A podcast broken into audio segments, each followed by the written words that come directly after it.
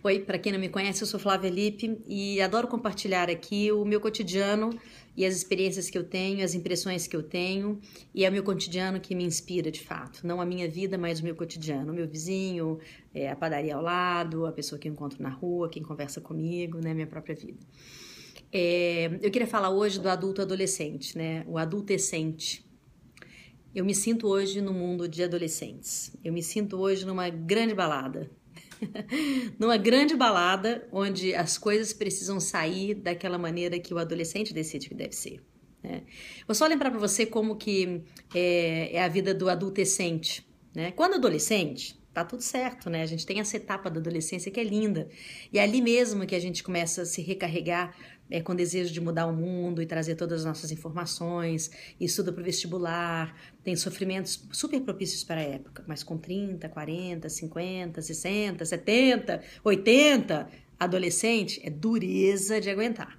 Né? É dureza de aguentar como líder, é dureza aguentar como namorado ou namorada, é dureza aguentar como amigo os adolescentes, né? Porque existem alguns traços que as pessoas estão levando é, para o seu cotidiano e que não cabe mais. Tipo, eu só faço o que eu gosto, eu tenho que deixar sempre explícito é, aquilo que é meu desejo e aquilo que eu quero fazer e falar. É, só dá certo se for do meu jeito. Eu preciso ouvir de um terceiro, não de uma pessoa direta, aquilo que eu deveria ouvir diretamente né? Como acontece com adolescente que escuta a mãe do amigo, mas não escuta a própria mãe, né? É, eu sempre sou reativo, eu estou sempre sendo criticado, eu estou sempre sendo apontado. É, esse adolescente, ele não tem maturidade é, emocional e ele também não tem o desejo mesmo de fazer muitas coisas no caminho para alcançar aquilo que ele deseja. É como se ele não passasse pelo caminho, ele só quer a perfeição da chegada. Ele não vive o caminho, né? Porque a chegada é muito empecilho para ele, é tudo muito chato. As pessoas são chatas, né? As pessoas não fazem o que eu tô falando, elas não me escutam.